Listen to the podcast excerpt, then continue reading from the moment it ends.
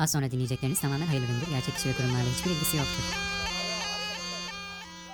Az önce sepetinin içinde uyuyordu. Bagacısının dürtüklemesiyle dikiliverdi öfkeyle. Saldırı pozisyonunda kobra dansı başladı. Kobra bircim hoş geldik. Hoş bulduk Kobra 2'cim. Nasılsın? İyi diyelim iyi olalım modundayım Kobra bircim. Sen nasılsın? Valla artık neredeyse 20'den geriye sayıyoruz. O yüzden iyi olacağımız günler yakınmış gibi hissettikçe tabii insan daha motive oluyor. O yüzden dediğin gibi iyiymiş gibi olduğumuz zamanlardan geçiyoruz. Çok çok az kaldı. Heyecanlıyız tabii. Başka bir şey çok zor düşünüyoruz değil mi? Bir de tabii bizim yine kişisel ve e, Kobra Kobra tarihimize bir not düşecek şekilde bir 3. yıl kutlaması yaptık. E, canlı canlı bir podcast bölümü çektik. O yüzden geçen hafta gündem bölümümüz yok. Onun yerine AK Parti döneminde Kadın Olmak isimli bir podcastimiz var.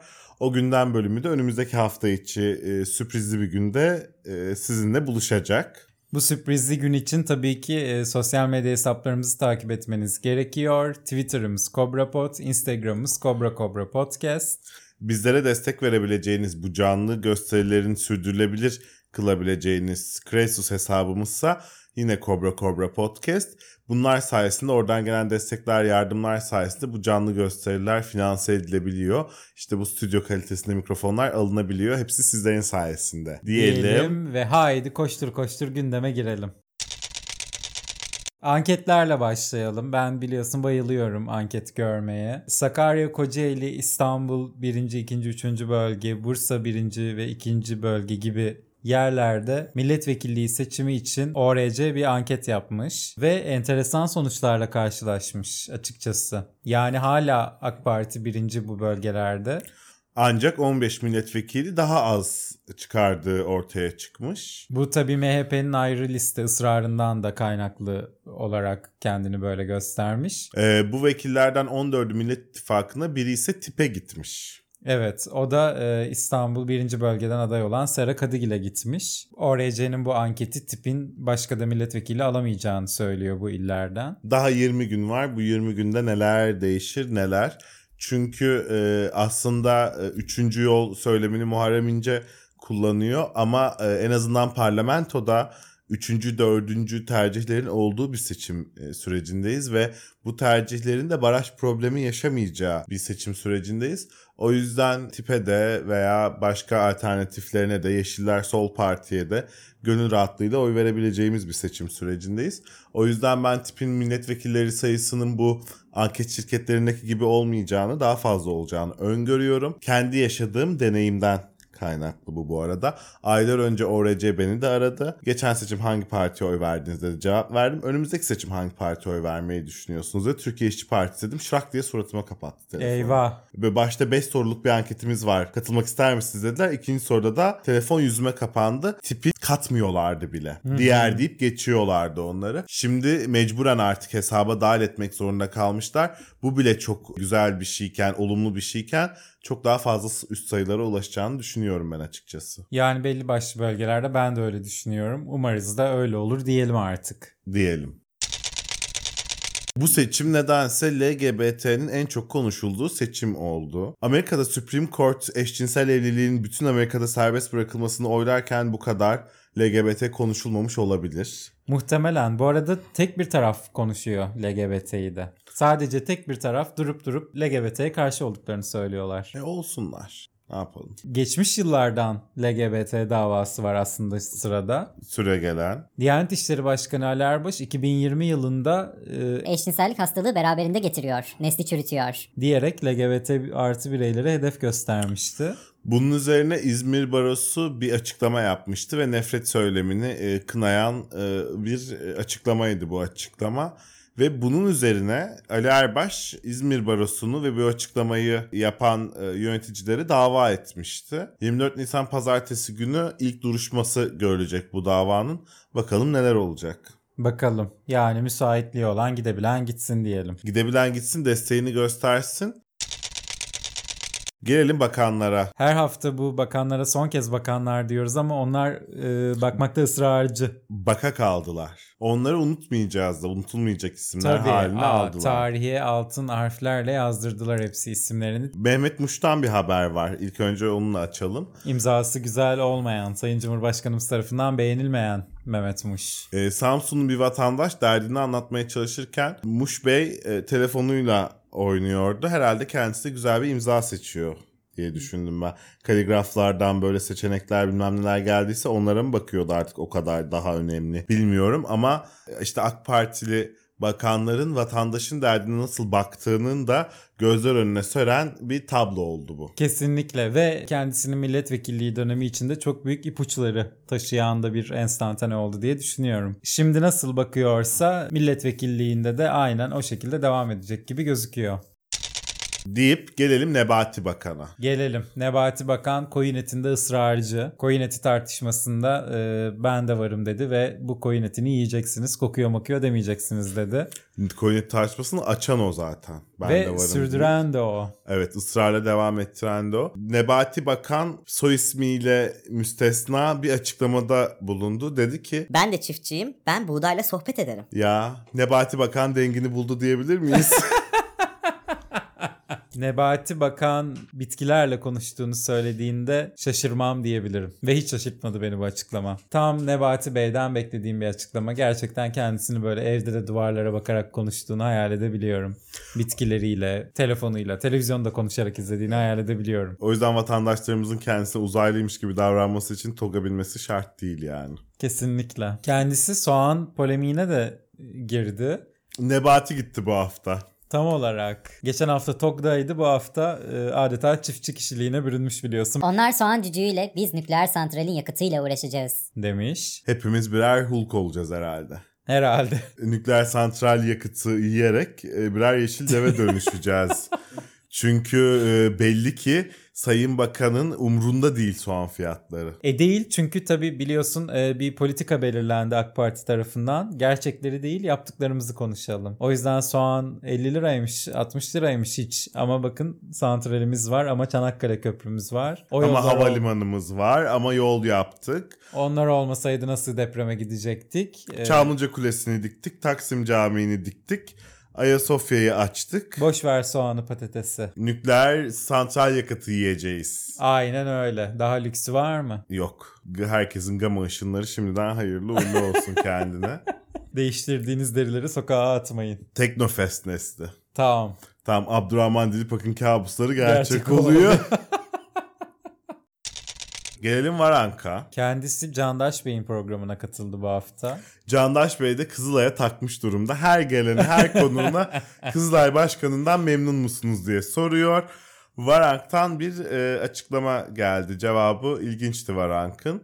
Dedi ki Kızılay Başkanı'nın görevde kalması şahsen beni rahatsız ediyor. Çünkü kendisi çok yıprandı. Bu süreçleri doğru yönetemediği aşikar. E keşke e, kendi marka yönetiminden kim sorumluysa onları tavsiye etseydi Kerem Bey'e de işler bu durumlara gelmeseydi diyorum ama e, belli ki pek sevilen biri de değil Kerem Bey şu sıralar. yani bence tam tersi o kadar sevilen biri ki e, Varank Bey'in bile şahsen rahatsız ediyormuş. E, çok yıpranmış olmasına rağmen süreçleri doğru yönetemediği aşikar olmasına ve bunları Varank'ta, İbrahim Kalın'da ve pek çok AK Partili'de söylemesine rağmen hala ısrarla bu görevde tutuluyor. Ama biliyorsun ki bir şahsı rahatsız edip etmemesi önemli olan zaten. E, o şahıs da rahatsız olmadığı müddetçe görevini sürdürmesinin önünde en ufak bir engel yok. Yok. Türkiye'deki en büyük izinlerde, en ufak engellerde tek bir şahsın artık dediğin gibi rahatsızlıkları ve hassasiyetleri üzerine belirlendiği için doğru söylüyorsun. Yani kınıktan kınık diyene kadar devam.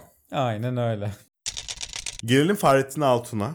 Gelelim. Kendisi adeta bir katarsis yaşayıp bir itirafta bulunmuş bu hafta. Demiş ki... Yalan habere en çok maruz kalan ülke Türkiye. Aa. Aa, Oysa ki e, yalan haberin karşısında durabilmek ve o haberin doğrusunun yayılmasını sağlamak amacıyla bir iletişim başkanlığımız var biliyorsun. Ve her hafta dezenformasyon bülteni yayınlıyor bu e, mücadele kapsamında.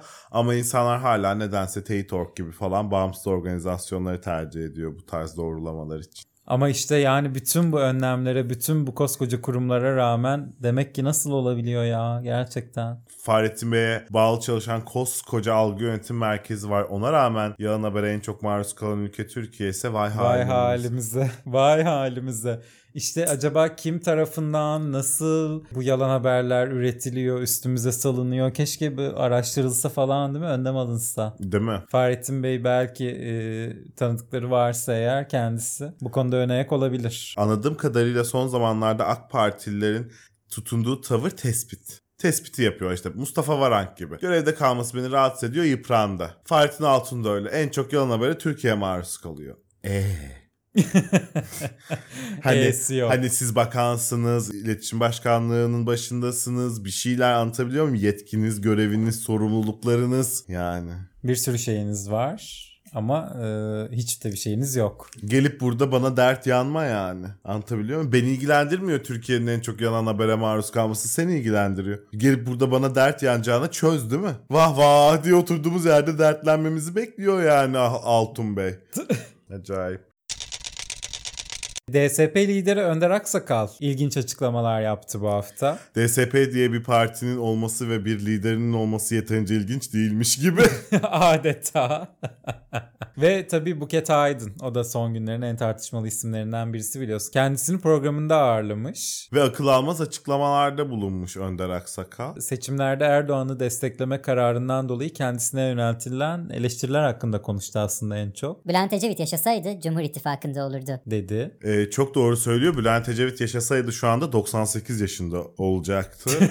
Ve e, kendisi vefat etmeden önce de zaten neredeyse vefatına yakın olduğu sinyallerini çok net verir bir haldeydi. O yüzden çok yanlış bir açıklama olduğunu düşünmüyorum bunun. Hakikaten Bülent Ecevit yaşasaydı Cumhur İttifakı'nda olurdu. Şeyle kol kola. Bahçeli ile. Bahçeli ile kol koluna böyle sallana sallana birer de baston ellerinde Erdoğan'ın arkasından giderlerdi. Muhteşem bir üçlü olurdu bu arada. Muhteşem. Ama e, Önder Aksakal Bey yetinmemiş ve devam etmiş Deniz Gezmiş bugün olsaydı Erdoğan'a oy verirdi. Onlar da Amerikan karşıtıydı. demiş. Yani işte diyorum ya DSP'yi bir parti olarak kabul edip kendisi de lideri olarak gören bir insanın hayal dünyasında Deniz Gezmiş'in Erdoğan'a oy vermesi çok normal. Ee, dikkat etsin beyaz tavşanların peşinden çok gidip e, öyle deliklere düşmesin yani kendisi. Soylu'dan bu hafta AK Parti'nin seçim klasiklerinden bir açıklama geldi. Dedi ki Bu ülkede sadece zenginler uçağa binerdi. Bu durum Tayyip Erdoğan'la beraber değişti. Ya AK Parti bunu çok seviyor biliyorsun. evet. Ee, biz 2002'de iktidara geldiğimizde sadece devlet dairelerinde ve bazı evlerde internet vardı. Şimdi hepinizin cep telefonunda bile internet var. Biz iktidara geldiğimizde bir ev- her evde cep telefonu bile yoktu. Şimdi herkesin cebinde cep telefonu var. Biz iktidara geldiğimizde fırın yoktu. Biz iktidara geldiğimizde buzdolabı yoktu. Biz iktidara geldiğimizde kadın hakları yoktu. Biz iktidara geldiğimizde demokrasi yoktu gibi böyle bir AK Parti klasiği var. Şimdi sıra uçakta. Bu arada değişen de şu. e, bu ülkede sadece zenginler uçağa binerdi. Bu durum Tayyip Erdoğan'la beraber değişti. Zenginler de artık uçağa binemiyor. Tam olarak onu söyleyecektim ben de. Evet şu anda hiç kimse binemiyor. Hiç kimse binemiyor. Kılıçdaroğlu LGBT'yi Türkiye'ye getireceğiz diyor. Bunlar erkekle erkeği, kadınla kadını evlendirecek. Demiş. Yani Of. of.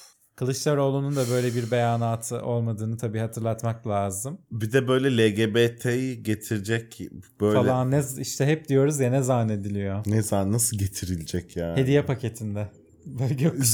Sarılı. Zeppelin'le böyle ülkeye giriş yapacak Avrupa sınırlarından yani. Bir de şey gibi de zorla hani. Tabii. Kadınla bundan sonra sanki diyecekler ki bundan sonra kadınlarla kadınlar erkeklerle erkekler evleniyor falan. Şişli'de romanlar için düzenlenen iftar programına katılmış kendisi. İçişleri Bakanlığı düzenlemiş bu iftar programını ve demiş ki Cumhurbaşkanımızdan İçişleri Bakanlığı bünyesinde Roman Koordinasyon Merkezi kurulması talimatını aldık. Biz sizinle gurur duyuyoruz. biz sizinle İçişleri Bakanlığı olarak mı? AK Parti olarak mı? Biz Kim? ne- Siz kimsiniz? Siz kimsiniz? İnanılmaz. İçişleri Bakanlığı'ndaki Roman Koordinasyon Merkezi tam olarak neleri koordine edecek? Yani ne diyeyim şimdi Orhan Pamuk'la Elif Şafak düşünsün mü diyelim yani? Yoksa Kibariye ile e, Kobra Murat mı düşünsün? Kobra Murat da e, seçimde desteğini Sayın Cumhurbaşkanımıza vereceğini açıklamıştı geçtiğimiz günlerde biliyorsun. E, Soylu'nun bu hamlesinden sonra da pek çok e, Roman vatandaşımızın fikri belki Erdoğan'a yönelik olacaktır. Ama bu yani Roman Koordinasyon Merkezi bu kapıyı aralamak ardından Tabii. işte yani Çerkez Koordinasyon Merkezi, Kosovalı Koordinasyon Merkezi de gider yani bu iş. Sıkıcı olmak da istemiyorum da tabii en başta sistemin problemi. Yani demek ki Roman vatandaşları bir e, sorunla karşılaştıklarında ötekileştiriliyorlar ve diğer tırnak içindeki diğer insanlar gibi bu sorunları çözüme kavuşturulamıyor ki İçişleri Bakanlığı bünyesinde bir koordinasyon merkezi kuruluyor. Ve bunu yine sadece romanlara özel bir merkez kurarak çözmeye çalışmak Evet. yani akılın akıl denen mantık denen şeyin hangi noktasında yer alıyor çok ciddi bir soru işareti. Yani bütün azınlıklara aynı şekilde aynı bakış açısıyla yaklaşmadığın sürece çoğulculuk nedir anlamadığın, sindirmediğin sürece istediğin İşte kadar bütün ya- azınlıklara Ha. açalım birer tane. Yani herkese özel koordinasyon merkezi kuralım yani. Bu niye böyle diye düşünüp o problemi gidermek yerine aa öyle mi al sana özel koordinasyon merkezi. Al sana koordinasyon merkezi git koordine ol orada. Aynen öyle tam olarak bunu hissediyorum. evet değil mi? Gidiyorsun böyle çık çık çık çık sanki böyle ellerinde tornavidalar bir şeyler seni koordine edip gönderiyorlar gibi. Gelelim matematiğe. Gelelim matematiğe ve gelelim sayıların, şifrelerin en çok yakıştığı isme. Devlet Bahçeli. Kendisi üstad biliyorsun. Bu söz sanatları konusunda, hesaplamalar konusunda daha neler var bilmediğimiz kim bilir maharetleri. Ay, ay, ay. Kendisi dedi ki 3 bölge var İstanbul'da. Toplam milletvekili sayısı 98. 9 artı 8 eşittir 17. Bugün 17 Mayıs ise Kadir Gecesi. Bu tesadüf müdür? dedi ve bir anda kafasından Ömer Çalakıl saçları fışkırmaya başladı biliyorsun kıvırcık kıvırcık. Bu tesadüftür diyelim. Bir de günlerden 17 Mayıs değil 17 Nisan olduğunu hatırlatalım. Ve bir de tesadüf de tam olarak böyle bir şeydir diyelim. Yani ararsan bulursun anlatabiliyor muyum? Tabii. 9 ile 8 üzerinden 17'yi elde etmek, bilmem neyle bilmem neyi toplayıp onu elde etmek. İşte 3'ü de eklersin bir yanına. 3 bölge var dersin. Onu da bir yerden çıkarırsın, çarparsın, bölersin. İstediğin sayıyı elde edersin yani. Ama işte ilginç olan Bahçeli Bey'in bunu düşünebiliyor olması, bunu gerçekten yazmış olması, bu metne hazırlanmış olması bana enteresan gelen. Buna gerçekten inanmış yani Bahçeli Bey. İşte diyorum ya şimdi Ömer Çelakıl düşünsün yani. Gerçekten öyle. Bir rakibi daha var artık. Artık var. Bahçeli gümbür gümbür geliyor. Sayıların şifresini çözmeye geliyor. Biliyorsun Da Vinci'di bu işin üstadı. Bahçeli ile Çelakıl solladı Da Vinci'yi şifre konusunda. Yeni Şafak yazarı Aktaş ilginç şeyler yazdı bu hafta Bu halk Türkiye'nin savunma sanayinde başarılı olması için gerekirse hiç yüksünmeden soğan ekmek yer. dedi. Yani zaten bu halk yüksünmeden soğan ekmek yiyor. Bir zahmet savunma sanayinde başarılı olun. Ee, bir de beyefendinin bu çarpıtmasını hiç anlayamadım. Yani bu ekonomik sıkıntıların sanki şu an Türkiye büyük bir savaşa hazırlanıyor. Savunma sanayinde büyük atılımlar yapması gerekiyor. Bir sürü silah, gemi, tank, tüfek üretmesi gerekiyor. Halk da bu yüzden birazcık bu e, fakirliğe göz yumsun. E, ama işte tankımızı yapalım. Ben bu çarpıtmayı da anlayamadım açıkçası. Tam olarak militarizm yani. Yani sen soğan ekmek yiyorsun ama e, bu paralar içinde, zevki sefa içinde yaşayanlar yok. O senin bütün paraların vatanımızı, milletimizi, sınırlarımızı korumaya gidiyor demek işte bu. Ama bir yandan da bakıyorsun, Bakıyorsun ki sınırlar sınırlar açık. kevgir. Ne ki açık? Açık. Yani anlatabiliyor Evet? Bu Açık yani. Kevgir mevgir de değil. Açık sınırlar. Açık. E o zaman sen yapıyorsun satıyorsun onu. Bir de üstelik kimsenin bizimle bir derdi yokken, savaş tehdidi yokken üzerimizde. Neyse. Bu arada şu da çok dikkat çekici. Ee, bir tarafta insanlar hakikaten soğan ekmek yerken bir yandan iktidar ve e, destekçilerinin işte savunma sanayi, yok efendim nükleer santral, TOK, işte o bu gibi böyle insanların hayalini dahi kuramayacağı. Anlatabiliyor Çünkü soğan ekmek yiyor yani neyin TOG'u. Şeylerden bahsediyor olması hayalini bile kuramayacağı şeylerden bahsediyor olması şunu gözler önüne çok net seriyor ki saray rejimi tam olarak böyle bir şey. İnsanlar soğan ekmek yiyorlar. Bunu biliyor iktidar tarafı da biliyor farkında ve diyor ki boş ver şimdi onu. Bak tok. Aynen öyle. Acayip. Sayın Cumhurbaşkanımız bu hafta biliyorsun Ekonomide sorun var mı? Yok. dedi. O zaman Ee, yoktur. O zaman zaten yok. Abdülkadir Selvi'ye gidelim. Duyumlarını aktarmış diyelim. Tok kullanan Bakan Nebati yolda gördüğü Porsche sürücüsüne İsterseniz basalım. Hangimiz hızlı? diye teklif etmiş ama Porsche kullanıcısı yarışı tercih etmemiş. Neyi tercih etmiş? Hangimiz hızlı diye sorunca Sayın Bakan. Ee, yani iyi ki olay yerinde aklı selim insanlar varmış diyebilir miyiz? Porsche kullanıcısı haklı diyebiliriz. Çünkü kazandığını düşünsene. Göz altındasın biliyorsun. Yerli milli otomobili geçmek ve yarışta birinci gelmek suçundan. Ee, ama beni bu olayda da en çok da bir şey şaşırttı. Yani bayağı otobanda yani yoldalar ve... Trafiğe e, açık. Hadi yarış yapalım falan, diyor yarış Sayın yapalım. Nebati. Öyle bir insan ama o. Kıyamam yani. İçinde bir çocuk yaşıyor onun işte gözümdeki ışıltıya bak. İşte dana eti bulamıyorsan koyun eti. Hadi yarış yapalım. Falan. Aya çıkalım. Ben çiftçiyim çiçeklerle konuşuyorum. Buğdaylar bana cevap veriyor. Gerçekten pamuklara sarmalıyız gibi geliyor bana Nebati'yi. Daha fazla e, hayatın içine karıştırmamalıyız gibi gözüküyor. o pamuk ve masum kalbi daha fazla kırılsın istemem gerçek hayatın acımasız yüzüyle karşılaşarak. O yüzden dediğin gibi evet, pamuklara sarılıp bir kenara kaldırılması çok daha hayırlı olacak herkes için. Ve gelelim hadi dozu artık daha da komedi dozunu arttırıyoruz. Muharrem İnce'ye. Doğal komik. Komedi yani.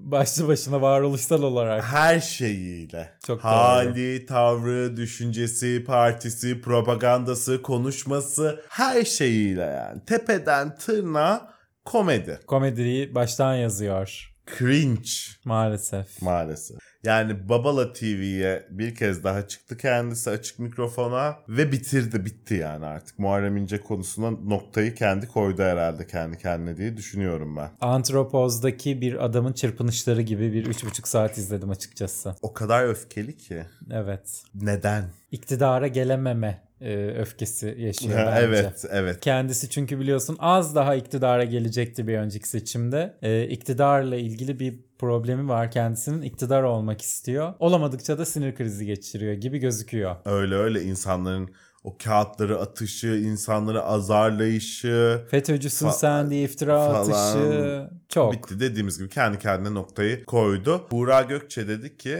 Dudullu Bostancı metrosuna ilişkin iddiası yalandır. Ee, yanlış ve hatalı bilgilere itibar edilmemesini rica ederiz. O metro AK Parti döneminde ihalesi yapıldı. dedi. E zaten yalan yanlış o kadar çok şey söyledi ki programda da Muharrem Bey. Hayal okyanusu dedik ya. Tam olarak. Tam olarak yani. Bir de şey sürekli Facebook screenshotları elinde. Tabii.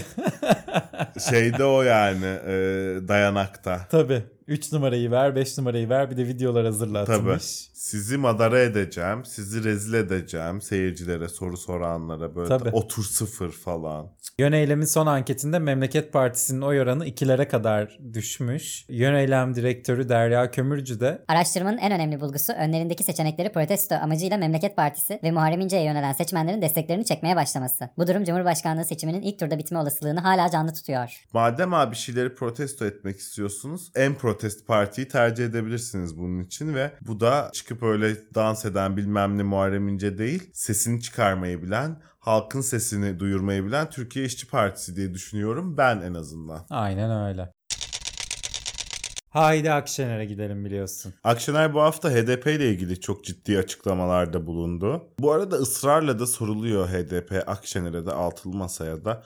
Artık listeler belli. Kim kimle ittifak belli. Hangi ittifakta kaç parti hangi listeden hangi milletvekilleri kaçıncı sırada seçime Belli. giriyor. Hala niye bu soru soruluyor anlayabilmiş değilim ben. E, çünkü karşı tarafın en çok merak ettiği, daha doğrusu merak etmediği, en çok bildiği ve üstüne gittiği konu hep konuşuyoruz. HDP, LGBT, seccade tekmelendi, Alevilik. Aynen öyle. Bu minvalde ilerletiliyor e, karşı tarafın politikaları. Bu soru belki Kemal Kılıçdaroğlu'na sorulabilir. Kemal Kılıçdaroğlu'nun karşısına rakip olabilecek bir aday çıkarmadılar. Bir alternatif sunmadılar Kemal Kılıçdaroğlu'na ve açıkça da artık desteklerini söylüyorlar.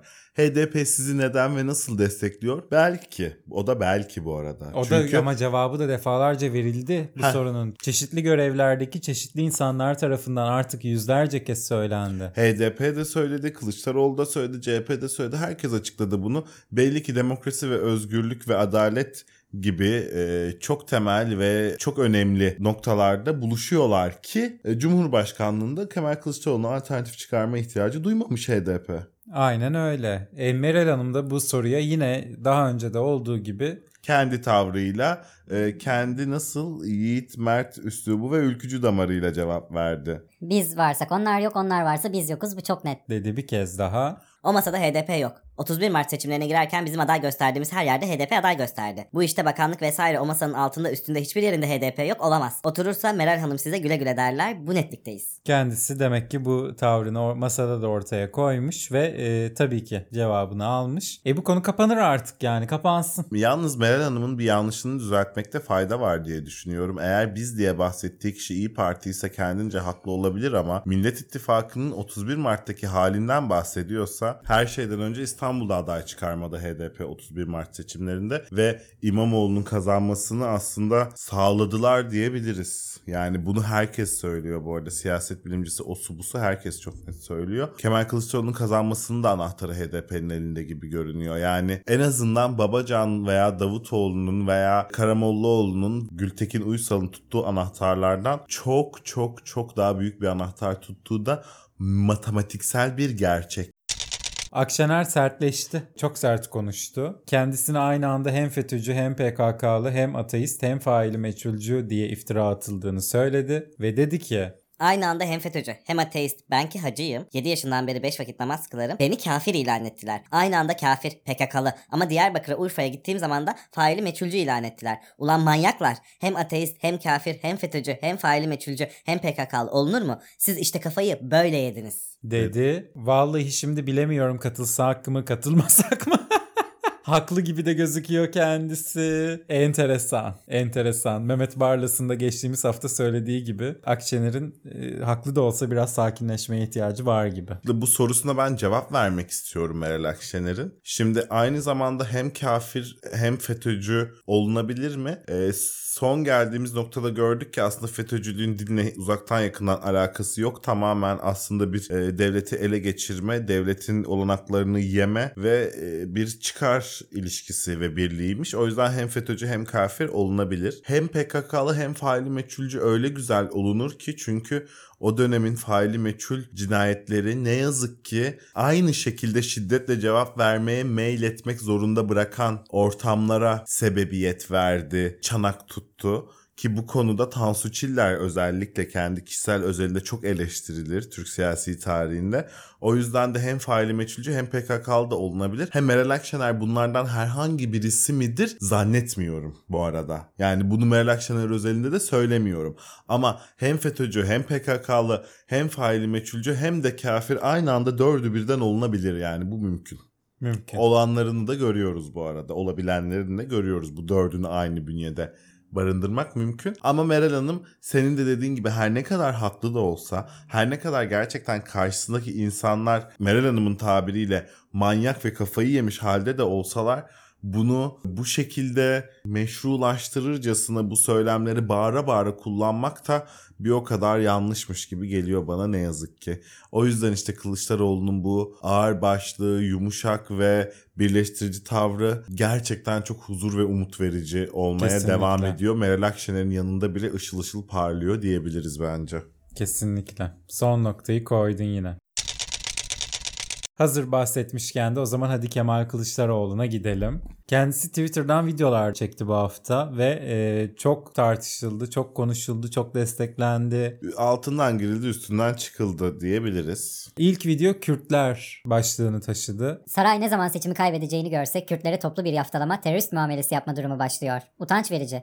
Şu anda milyonlarca Kürde terörist muamelesi yapılıyor. Her gün durmadan 3-5 oy için kardeşliğe kimsenin zarar vermesine asla ve asla izin vermeyeceğim. Dedi. Karşı tarafın yaratmaya çalıştığı Kürtler PKK'lıdır, HDP'ye oy verenler teröristtir, HDP bir terör örgütüdür söylemini çürüttü Kılıçdaroğlu diyebilir miyiz? Bir de yani karşı taraf öyle ama karşısındaki bütün her şeyi tek bir potada eritip bunun da altından en kötüsünü çıkarmaya çalışıyor. Yani işte Kürt, Alevi, kadın, LGBT, azınlık hepsini böyle tek bir potada eritiyor. Diyor ki PKK'lı. Tabii. Diyor ki terörist. İşte Kılıçdaroğlu bunlara çok güzel cevap niteliğinde ve aslında ifşa da sayılabilecek. Günümüz hükümetinin bu zamana kadar yaptığı şeyi ifşalayan bir video oldu. Ve altından girilip üstünden çıkılmaya ne kadar çalışılırsa çalışılsın. Kemal Kılıçdaroğlu'nun tutumu o kadar samimi ve karşı tarafa geçiyor ki bu samimiyet söyledikleri anlaşılıyor. Yani istedikleri kadar çarpıtmaya çalışsınlar. Kemal Bey'e çok pozitif dönüyor bu videolar gibi geliyor bana. Kesinlikle katılıyorum. Ee, ikinci videosu da Alevi isimli videoydu. Ve Twitter'da şu an biz bu bölümü çekerken 75 milyon görüntülenmeye ulaşmıştı. Altında da pek çok yorum var. İlk kez bu kadar samimi görüyorum şeklinde. Ve videoda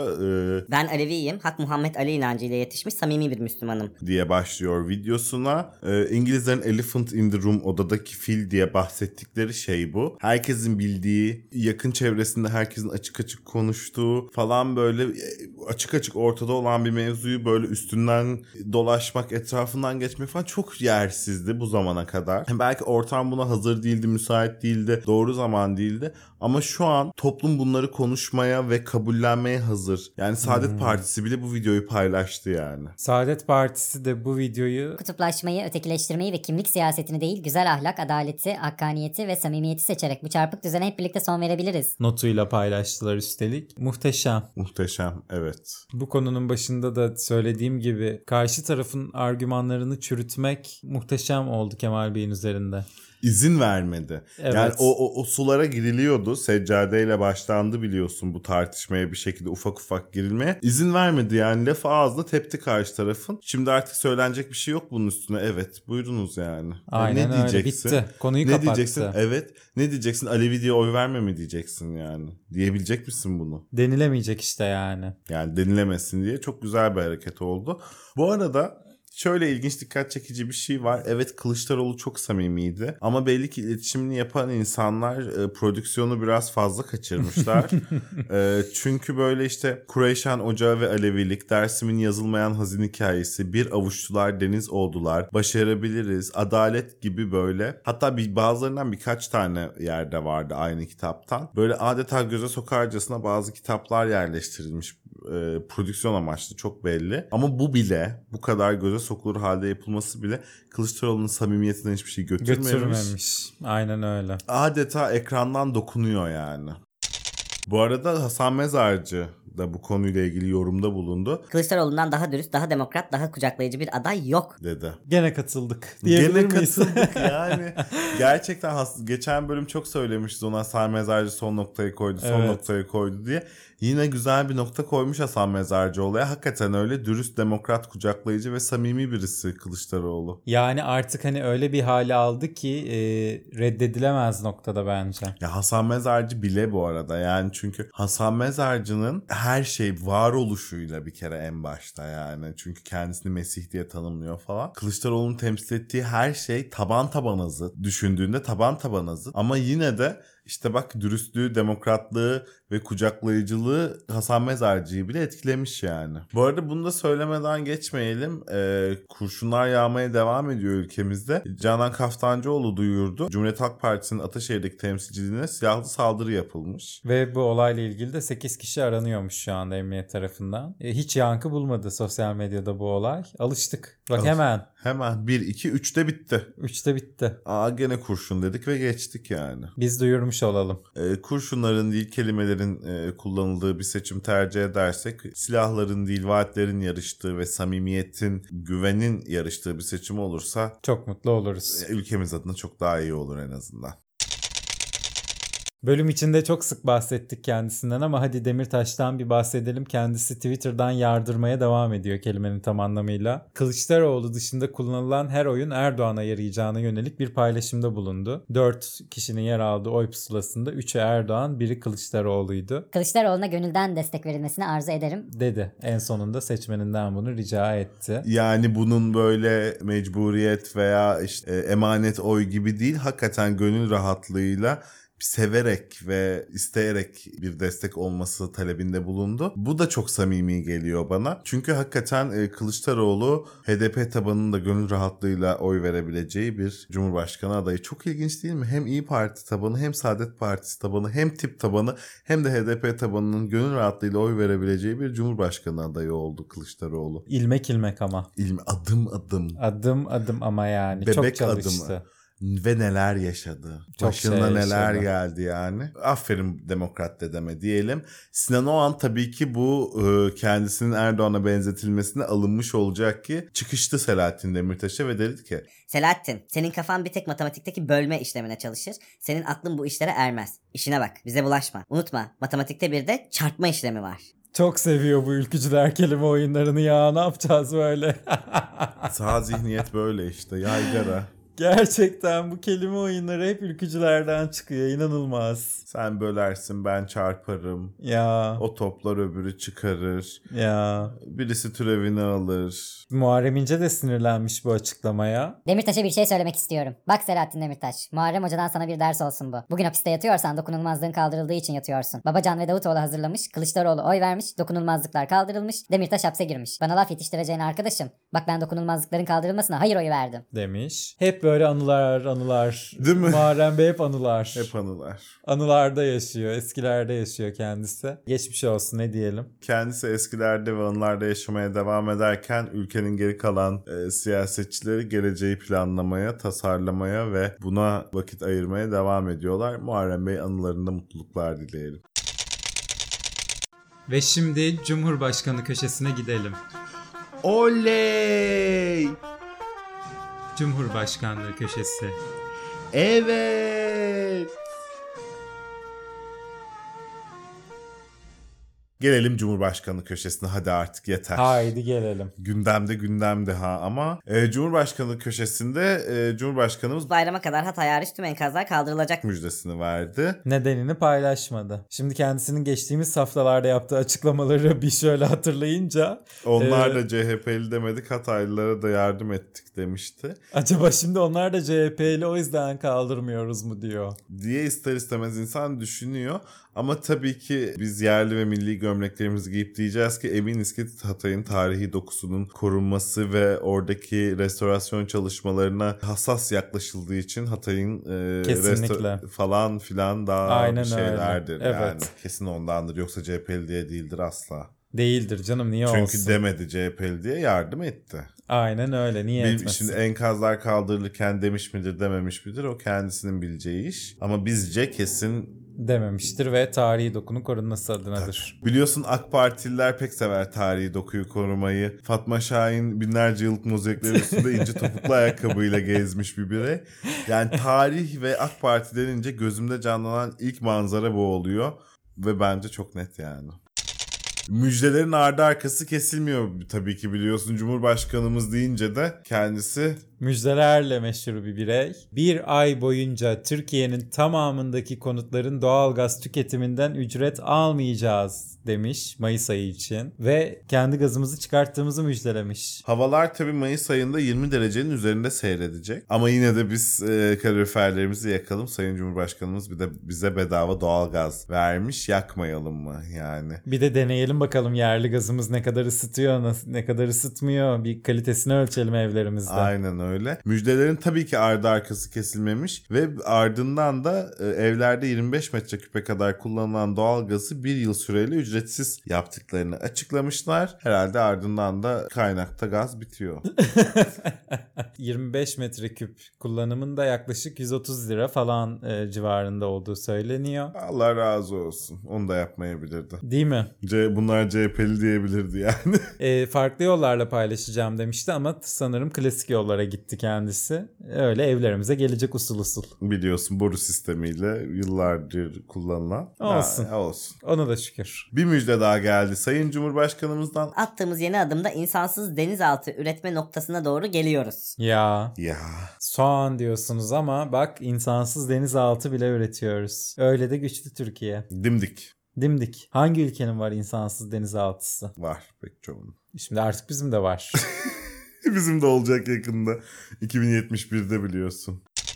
Kemal Kılıçdaroğlu'na da seslendi her zaman olduğu gibi. Bay bay Kemal soğan da soğan diyor. Ya bay bay Kemal sen sofraya soğanı koyup yumruğunu vurur lezzetini alabilir misin? Biz soğanımızı öyle yedik. Bu ülkede ne soğan ne patates derdi var. Dedi ve e, soğan ve patates derdi yok o zaman. Tabii. Kendisi yok dediyse yoktur biliyorsun. Yoktur. Zaten soğan ve patates var ülkede. Yok değil bu arada derdi yok ciddi anlamda. Ama E, kilosu 30 lira. Evet öyle bir dert var. Öyle küçücük bir ayrıntı var bu olayın içinde o da o fiyatın 30 lira olması. Ama tabii Sayın Cumhurbaşkanımız yedik demiş zaten geçmiş dönem kullanmış. Ben kendisinin hiç öyle soğanı masaya koyup da yumruğunu vurduğunu falan hiç düşünmüyorum. Bu arada artık kimse soğanı masaya vurup yumruğunu vuramıyordur. O böyle dışındaki zarı şeyi kabuğu bile incecik soyulup böyle hiçbir yeri ziyan edilmeden şey gibi böyle Fransız askısı yapıyormuş inceliğinde bir plastik cerrah titizliğinde soyulup doğranıyor diye düşünüyorum yani. Muhtemelen. Kilosu 30 lira diyorsun yani o böyle vurdun masaya yarısı gitti yere düştü Tabii. falan. Sanmıyorum artık masaya vurularak yenmiyordur soğanlar.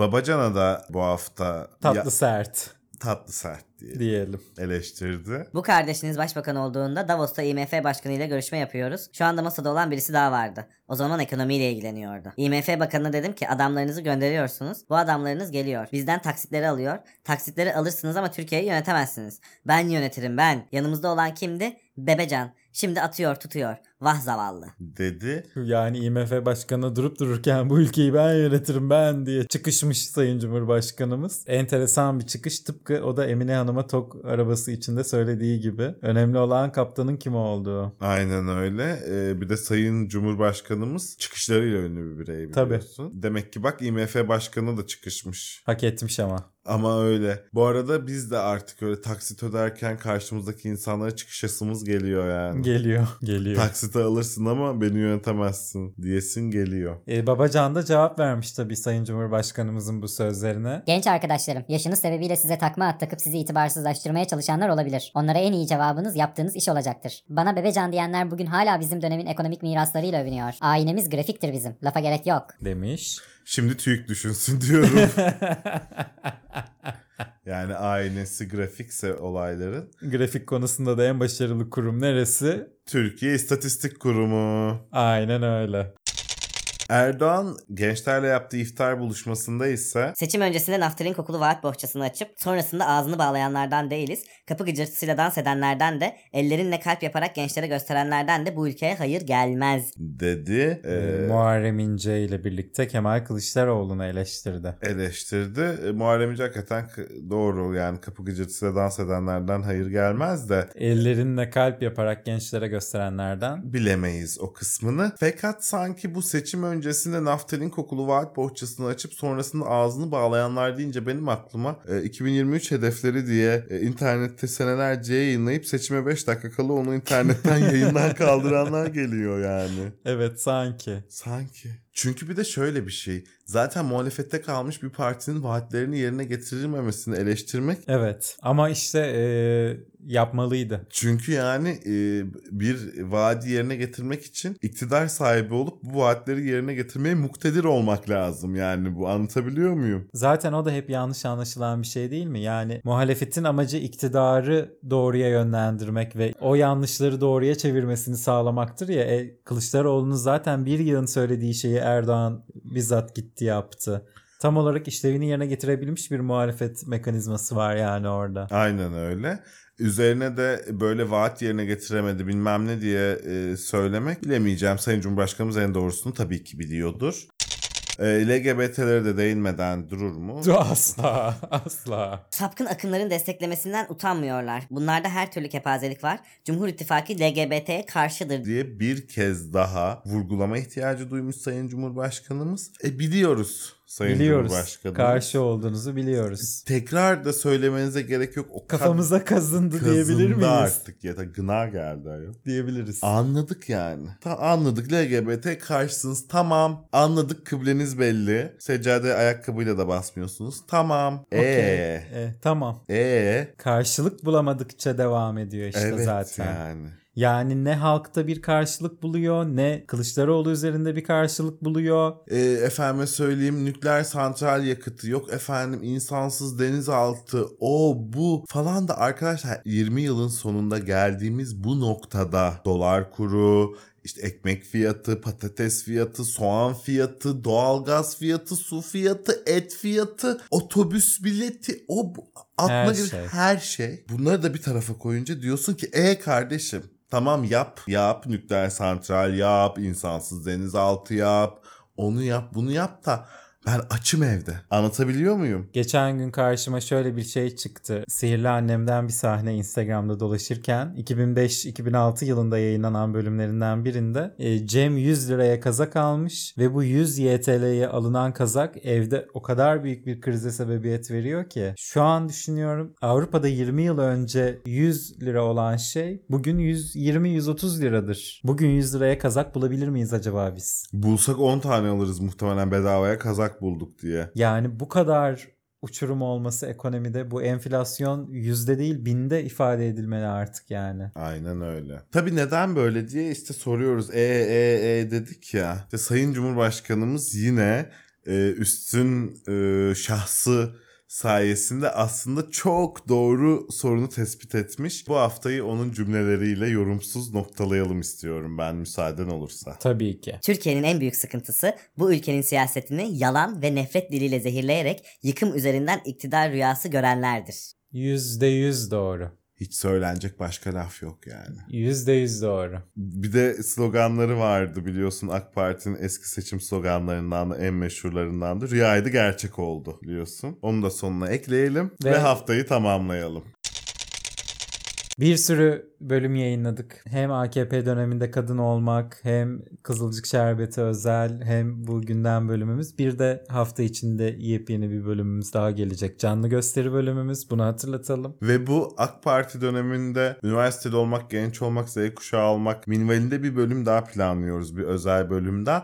Artık o da Kreasus'tan bize vereceğiniz motivasyona göre değişecek diyelim. Ve herkesi çok öpelim. Haftaya görüşürüz. Görüşmek üzere.